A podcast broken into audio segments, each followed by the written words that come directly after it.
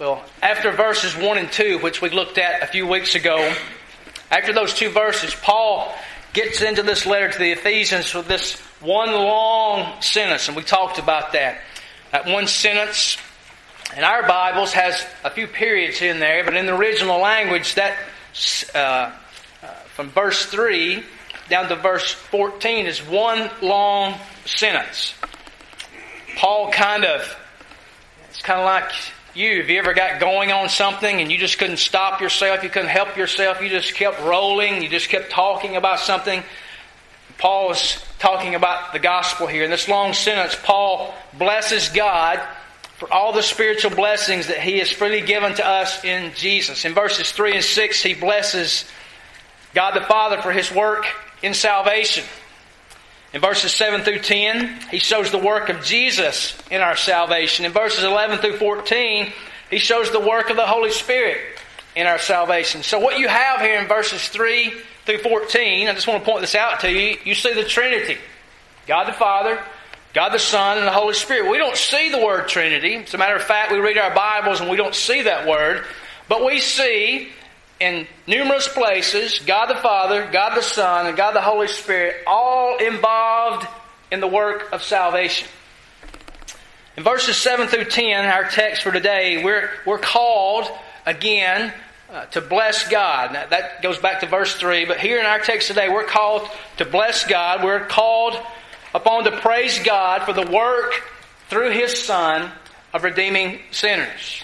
Jesus, who has redeemed us. Paul continues this overflow of praise to God for his great redemption, which he's going to point out he accomplished through Jesus.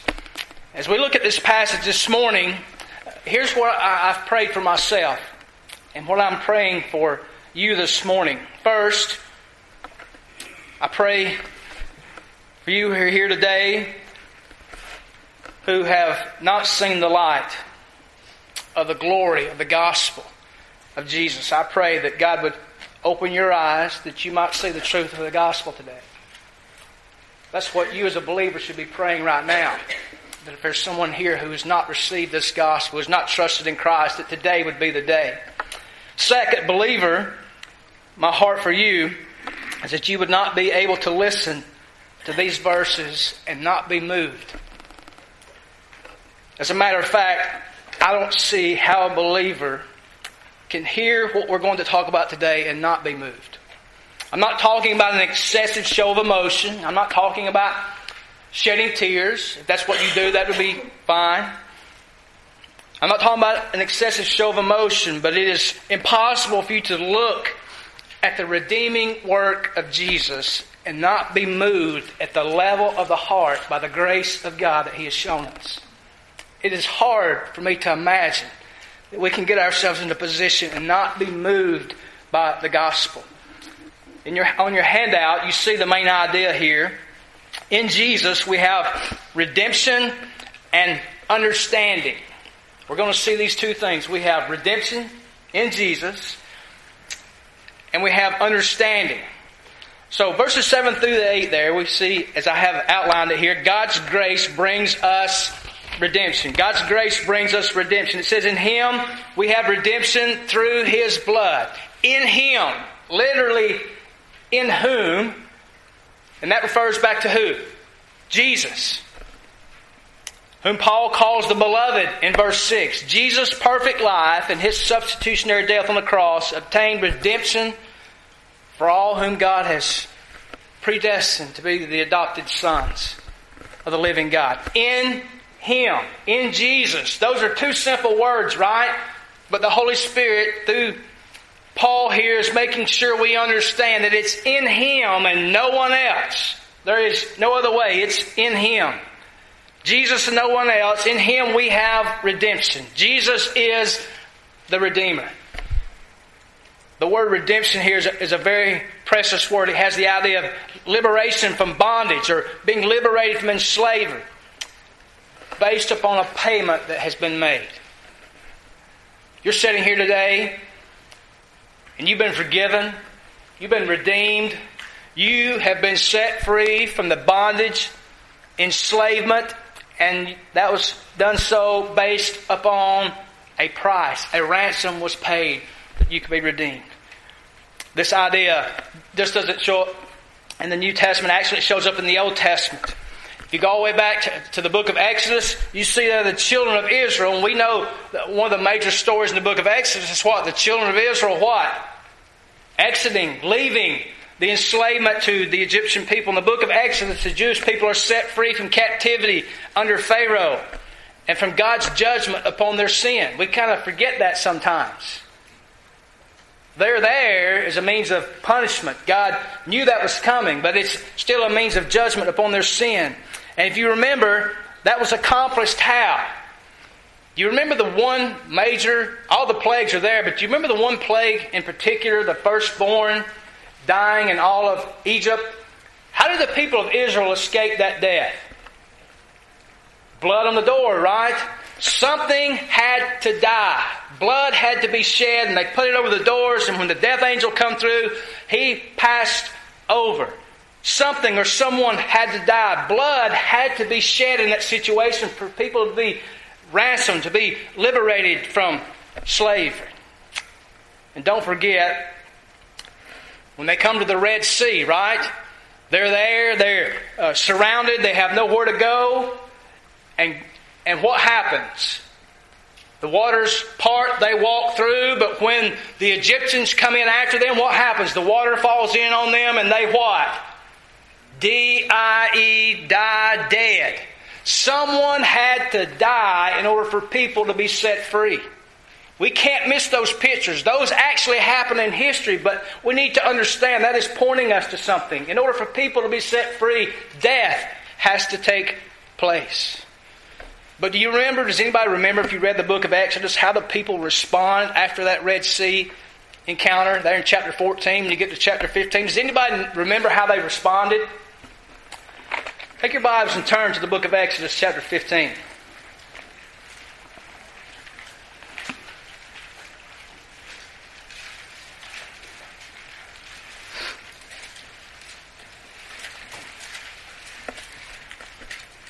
Verse 1 says, Then Moses and the people of Israel sang this song to the Lord. What are they doing? They're praising God. They're going to worship Him in a song because of His deliverance.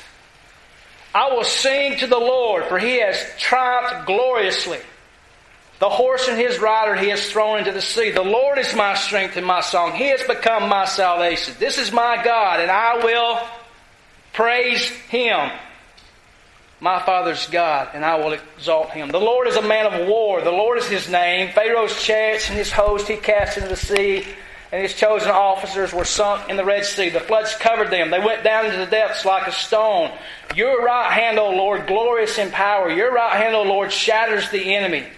In the greatness of your mystery, you overthrow your adversaries. You send out your fury. It consumes them like stubble. At the blast of your nostrils, the waters piled up. The floods stood up in the heat. The deeps congealed in the heart of the sea. The enemy said, I will pursue, I will overtake, I will divide the spoil. My desire shall have its fill of them. I will draw my sword, my hand shall destroy them. You blew with your wind, the sea covered them, they sank like lead in the mighty waters. Listen to this. Who is like you, O Lord, among the gods? Who is like you, majestic in holiness, awesome in glorious deeds, doing wonders? You stretched out your right hand, the earth swallowed them. You have led in your steadfast love the people whom you have redeemed. You have guided them by your strength to your holy abode. What kind of song did they sing here? Was it a song about them? Who were they singing about?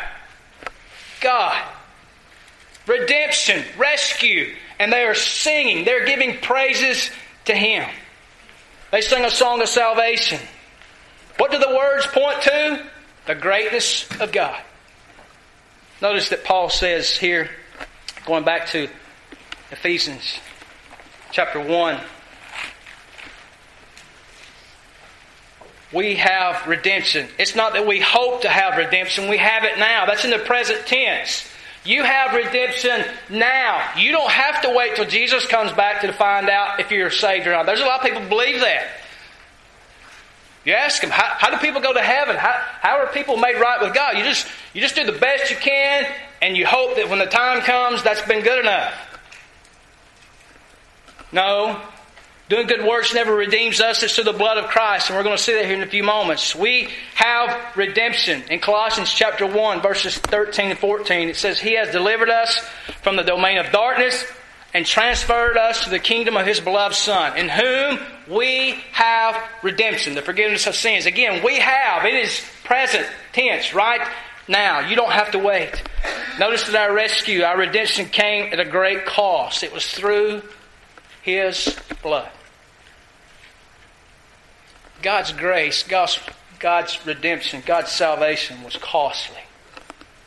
And it came at a high price. It didn't cost you anything, right? He redeemed us through the blood of His Son. Pointing us back to what?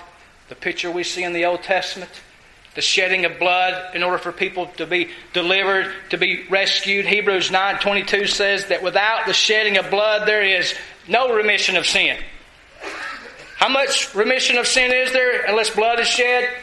None. Remission means to remove the sin from the sinner. Without the shedding of blood, there is no remission.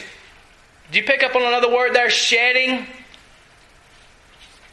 I've heard people say it only took one drop of the blood of Jesus to save me. Well, I disagree with that. It took the shedding of blood, it took the pouring out of blood. And without it, there is no salvation. The idea is that the sacrificial death of Jesus that we deserve for our sin, He takes in our place. God has been fully satisfied that the death penalty we deserve for our sin has been paid by Jesus. Jesus Himself on the cross. For God to allow such a sacrifice is grace. It's costly, right? What's the song we sing about grace? It's what kind of grace? It's amazing grace. Why is it amazing? Look at us. And then look at what God did to redeem us. Why is God's grace so amazing? Look at verse 7. It means the forgiveness of our trespasses. Some of your translations have the word sins. Trespasses. Notice it's plural there. The word trespasses has the idea of crossing the boundaries of God's commands. That's what that means. Does that make sense? You ride up down the road out here and you see those uh, purple things marked on the posts of the trees, then you see that yellow sign and it says what? No trespassing. Keep out. What might happen to you if you trespass? Well, who knows? You're kind of afraid to try it, right? That's what this word means. You and I have crossed the line. We've crossed the boundaries of God's commands. This is done by doing something that He tells us not to do or not doing something that He tells us to do. It's a trespass of God's commands. Your sins are a trespass against God. And all of mankind has trespassed. All have broken God's laws, His commands. Here in verse 7, we see that there's the need of forgiveness for that trespass. We need forgiveness more than anything else in the world. Some of us coming here today, we're wondering about our relationships. We're wondering about, you know, are my children ever going to behave and do what I tell them to do? Uh, am I ever going to have a job where I, I, I make more money? Am I ever going to whatever? Those things are important. Those are things that we need to be thinking about. But the forgiveness of sin is the most important thing in the world. Because you have all those other things and you don't have Christ, they're worthless. Paul's reminding us of God's forgiving grace, the forgiveness of our sin. Even though we've broken God's law, even though we've trespassed, God in Jesus Christ forgives our sin when we repent of our trespass and we trust in the blood of Christ. If you're here today and you don't know the forgiveness of sin that's found in Jesus, just let me say this to you. You don't need to leave here today before you do business with God. I'm not one of those kind of who likes to scare people into salvation. I'm not the Holy Spirit. The Holy Spirit convicts people of sin, but I am responsible to tell you that you need Jesus. You shouldn't leave here today unless you do business with God. Life without that forgiveness here and hereafter brings the judgment and the condemnation of God. We need to make sure people understand that. You are under the judgment of a holy God.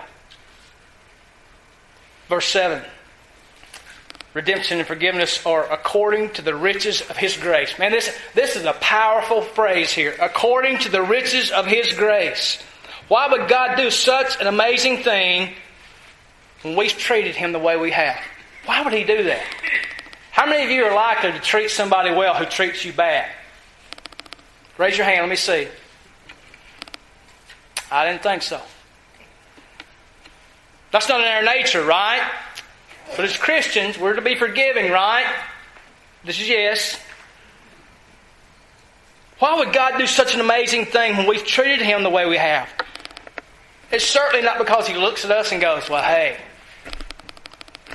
He's okay. It'd be good for me to take him. Not so much this guy. It's not because of anything else. Instead, it's because of something in him. It says it's according to the riches of his grace. This redemption, this forgiveness is according to the riches of God's grace. Notice it's. Look at this. You know how I am about words. And I say this all the time words are important. Words in the Bible are very important. Notice it says according to, not out of. There's a big difference.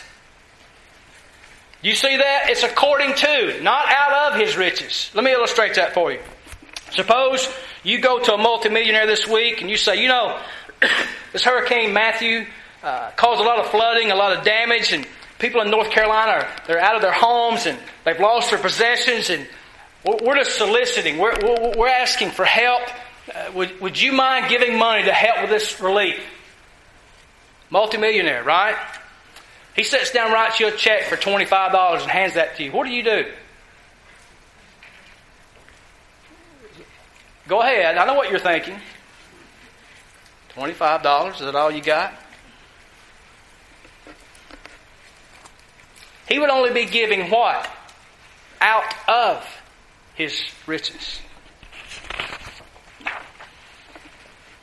Ordinary people can give that kind of money, right? But what if that millionaire sat down and wrote you a check for $100,000? He'd be giving what? According to his riches and not out of them. That's what God did when He sent Jesus to die for you. He gave according to His riches. We're going to see here in verse 8, if you look, which He what? Lavished on us. Lavish means to exceed. It means to be in abundance. It means that nothing remains. If someone lavishes something on you, they're giving you everything they've got. They're not withholding anything. Believer, sitting here today, born again Christian, you are the recipient of God's extravagant goodness and kindness. You ever think about that? God just didn't save you, He poured it out on you. He lavished upon you His grace. Romans chapter 5 verse 20 says that where sin increased, grace abounded all the more. Sin increasing, grace abounding more and more. You can't out sin the grace of God. You ever, you, ever, you ever tried to share the gospel with somebody and them say, Well, I'm just too far gone for God to do anything with me? You ever had anybody tell you that? Nobody is beyond the reach of God's grace. No one. That person who may live in your community, you may work with, no one, regardless of where they're at, is beyond the reach of God. No one. You think of the worst person in your neighborhood or whoever you work with, and you've done this, right? Ain't no way God saved that guy or that gal. You've done that, right? I have. Nobody's beyond the reach of God. Nobody. Where sin increased, grace abounds all the more. God also expresses His grace by giving us wisdom and insight or understanding in verse 8. God supplies lavish grace to redeem us, lavish forgiveness of sin, But God also gives lavish wisdom to know how to live in light of that saving grace. What if God just saved you and said, hey, you figure it out, you do the best you can? Most of us will make it how long? About five minutes, right? Without God's sustaining grace, He's given us wisdom and insight to how to live in light of this grace. God gives us wisdom to understand our redemption and to understand our forgiveness. And how does God do this? Through this. God gives us that wisdom and insight through His Word. He supplies us with all that's necessary to live out our salvation. And here I go again. You're going, uh, another preacher telling me I need to read the Bible. I've heard that all my life. Well, how many of us do it? God's given us in His Word, He's lavished upon us wisdom and insight to understand this gospel and know how to live it. Grace. Grace. God's grace. We sing this song, don't we? Grace, grace, God's grace. Grace that is what? Greater than. That's biblical, right? That comes from Romans. Grace that is greater than what? Some of my sin? All my sin. Believer, do you ever stop and reflect on how great a sinner you are? Do you do that? Have you ever thought to yourself, I'm worse. I'm worse than I appear to be. I do that quite often. Yeah, I know I'm your pastor. I'm worse than I ever thought myself to be. There's some, I'll be, I'll be quite honest, there's some days I go, why in the world would God ever say, why does He even keep me saved the way I act, and the way I think sometimes? Why does He do that? But God's grace is greater. It's greater than all my sin. Today, believer, you need to pray and you just need to adore God for His costly grace, for His forgiving grace, for His lavish, generous grace which He's given to you. It's a forgiveness that is far greater and more lavish than all your sin. Also, you must understand this that God's lavish grace, listen, it reorients your life.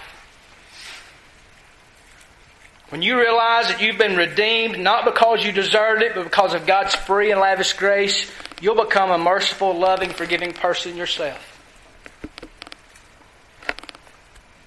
You'll forgive others. You're like, whoa, wait a minute. You don't know what people have done to me. I don't need to know. Think about what you've done to God. Does God look at us and go, well, not such a bad sinner. I'll take him. Really bad sinner. No. But we do that with people, right? You'll forgive others. You won't hold grudges or be bitter toward another person, especially another Christian. Listen, we need to be careful as Christians. We cannot be bitter toward one another. We can't hold grudges. We need to get over ourselves because God has saved us. He has put marvelous, lavish grace on our lives and saved us. How can we not forgive others? How is that possible that we could have that mindset? Now, my question for you is do you believe this? In Him, we have redemption through His blood, the forgiveness of our trespasses according to the riches of His grace which He lavished on us. Do you believe that? You say, Yes, I'm a Christian. I believe this. But do you, do you experience it personally? And do you extend God's grace and forgiveness toward other people? One night in a church service, God moved in the heart of a, a young woman, opened her blinded eyes, and He broke her hard heart, and she responded, and she believed in Jesus as Lord and Savior. This particular young lady had a rough past. It involved alcohol and drugs and prostitution.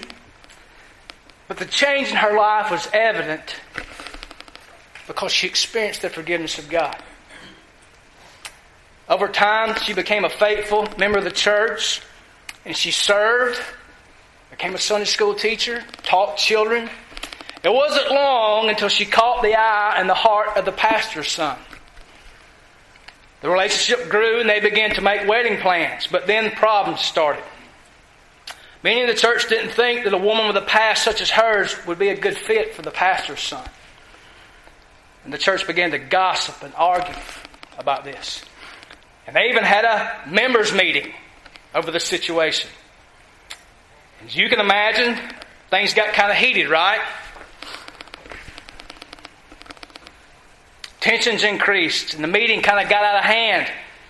And this young woman was sitting there, and she became very upset about all the things that were being brought up about her past. And she began to cry and weep. And the pastor's son stood up, and here's what he said My, my fiance's past is not what is on trial here. Now listen.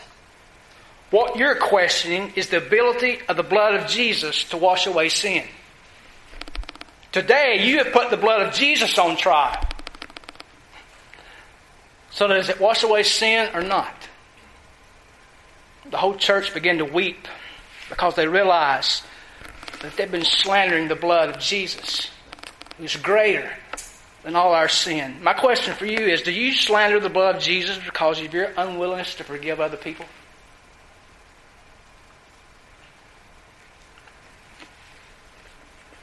We sing this hymn sometimes too, right? What can wash away my sins? Nothing but the blood of Jesus. Either that's true or it's not. Right? It's not true for some people and not true for others. If the blood of Jesus does not wash away our sins completely, then we are all in a lot of trouble. Because we all have a lot of sins to deal with. Amen? If the blood of Jesus only atones for minor sins, what good is that? In Him we have redemption through His blood, the forgiveness of our trespasses according to the riches of His grace which He lavished on us. Thank God that's true today. Cling to that and live every day as a believer holding on to that. Verses 9 and 10. God's grace brings us revelation. Verse 9 making known to us the mystery of His will according to His purpose, which He set forth in Christ. Paul says that God has revealed His eternal plan to us. Making known to us what? The mystery of His will. God in His goodness, in His kindness, in His grace has revealed to us, the saints, those who have received the Word of God, through the preaching of the gospel. God has made known the what? The mystery of His will. Listen to me carefully. We've all been guilty of this, right? I want to know the will of God. But what we're really saying is we want, we want to know the things that we don't know, right? We just need to do the things that we do and let God take care of the things that we don't know about, right? He says, making known to us the mystery of His will. Mystery means to disclose what was previously a secret. The mystery of God's will is salvation through the cross Salvation through the life, death, and resurrection of Jesus. That's the mystery that has been revealed, and He's made it known to us. If you go back and read the Old Testament, you'll see through the Old Testament this promise of a Messiah. Someone's coming, right? But you never see the name of Jesus. But Jesus tells us, right? Everything you read there is pointing to who? It's pointing to me. The Old Testament says that a Messiah, a Savior is coming. But who this Messiah and Savior will be is not revealed until we get to what? The Gospel of Matthew. The mystery is what? Made known to us.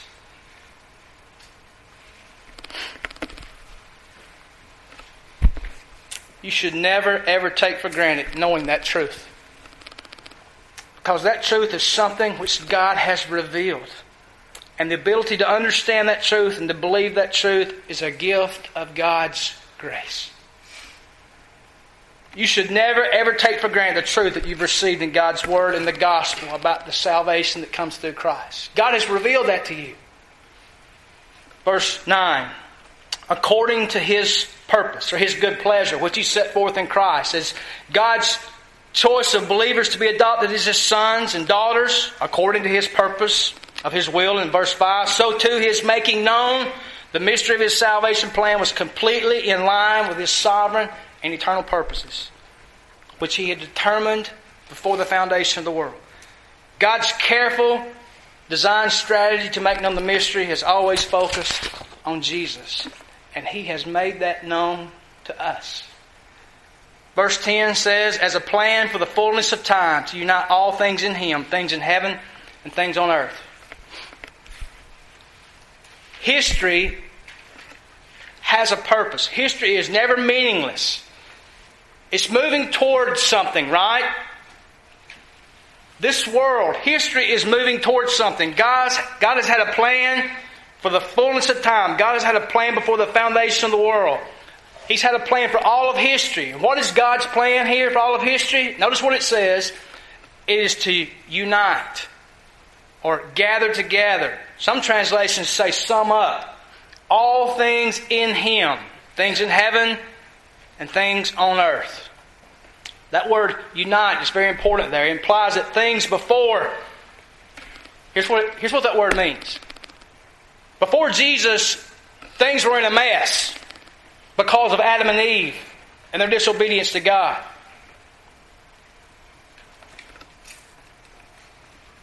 Everything was a mess before that.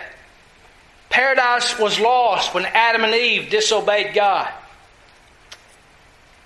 But God has revealed to us. Paul says that all things, things in heaven and things on earth, will be what? Not a mess one day. They'll be brought together. All things is a figure of speech. All things is a figure of speech. It means comprehensionness. How many ever took a comp exam in school? Boy. Yeah, nobody ever took a comp exam in school? You college kids, you ever took a comp exam? What does comp mean? They throw everything out there, right?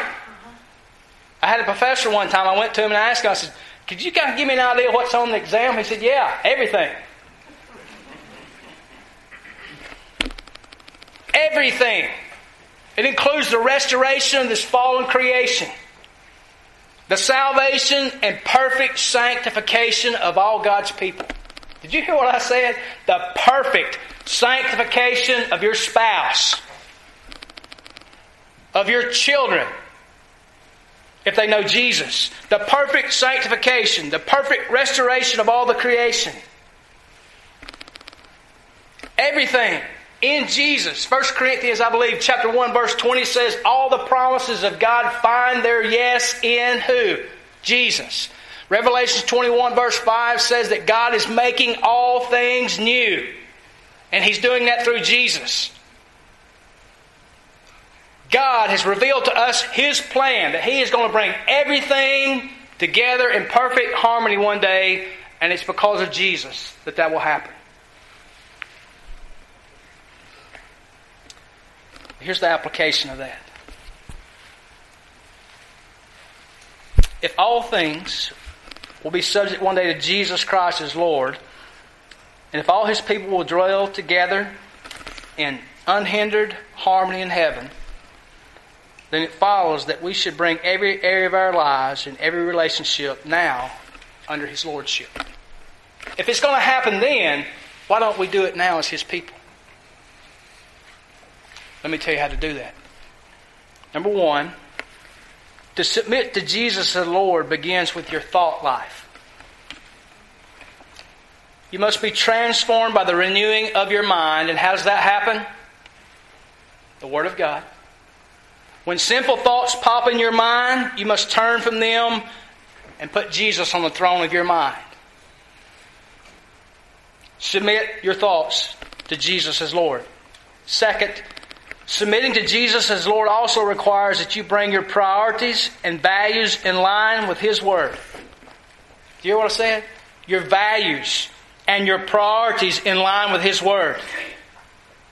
Matthew chapter 6 verse 33 says, But seek ye first the kingdom and his righteousness, and all these things will be added to you. What are we supposed to seek first, Christian? What are we supposed to seek first, church? The what? Is there, are y'all out there? The kingdom of God.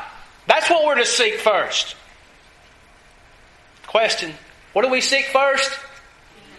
The kingdom of God. What do we seek first?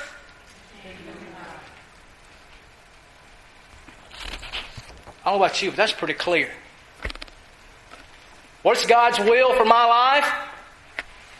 Seek first the kingdom of God. You don't need to worry about anything else. If you do that, everything else, Jesus said everything else will be taken care of, right? Now you may not wake up tomorrow and go, well, I know who I'm going to marry. That's not what I'm talking about. Seek first the kingdom of God and God will take care of everything else. Thirdly, Jesus as Lord also means that we bring our schedules under the Lordship of Jesus. Whoa. We're all given a certain amount of time here, right? A lot of hours each day are taken up with things that are necessary, sleeping, eating, and work. But how do we spend those other hours? Do we make spending time alone with God a priority? Do we hunger and thirst to know Him? Can I tell you, as your pastor, I've had to repent this week because I have found myself not loving and not having a passion for the Word of God like I should. You're going, well, you, you, you study to teach and preach every week. Yeah.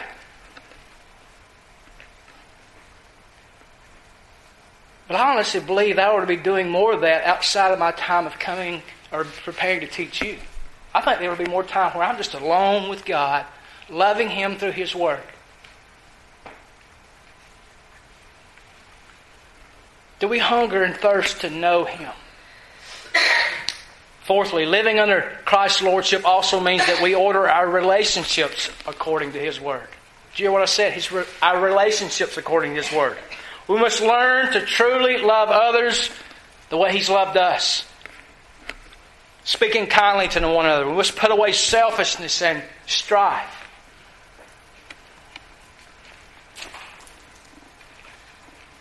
In Shakespeare's play, and I'm by no means a expert on Shakespeare.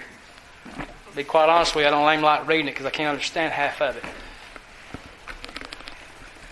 I hear some people laughing over here. Y'all read it too, right? In Shakespeare's play, Macbeth, Macbeth has this pessimistic outlook on the world. Here's what he says about history. History is a tale told by an idiot, full of sound and fury, signifying nothing. Some of you are quoting that. Y'all read, y'all remembered it, right? Good Lord. History is a tale told by an idiot, full of sound and fury, signifying nothing. Apart from God's grace to give us wisdom and insight, Macbeth might be right. The outcome of history is certain, and God has revealed it to us in advance.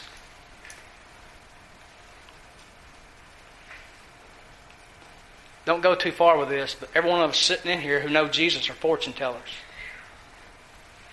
And you don't even need a crystal ball to do it. The outcome of history is certain, and God has revealed it to us. He's going to sum up all things under the Lordship of Jesus. Now, here's what I want to tell you this, and we're going to finish. Knowing that outcome, you'd be a fool to bet your life on anything else. You'd be an absolute fool to put your life on anything else. God wants each of us to submit now to Jesus as Lord and to spend our lives advancing the mission of God. That's what God wants us to give our lives to, right? Seek ye first what? In light of God's sovereign, revealed purposes. That's the only wise way to invest your life. Let's pray. Father, we thank you for the reminder of your word today.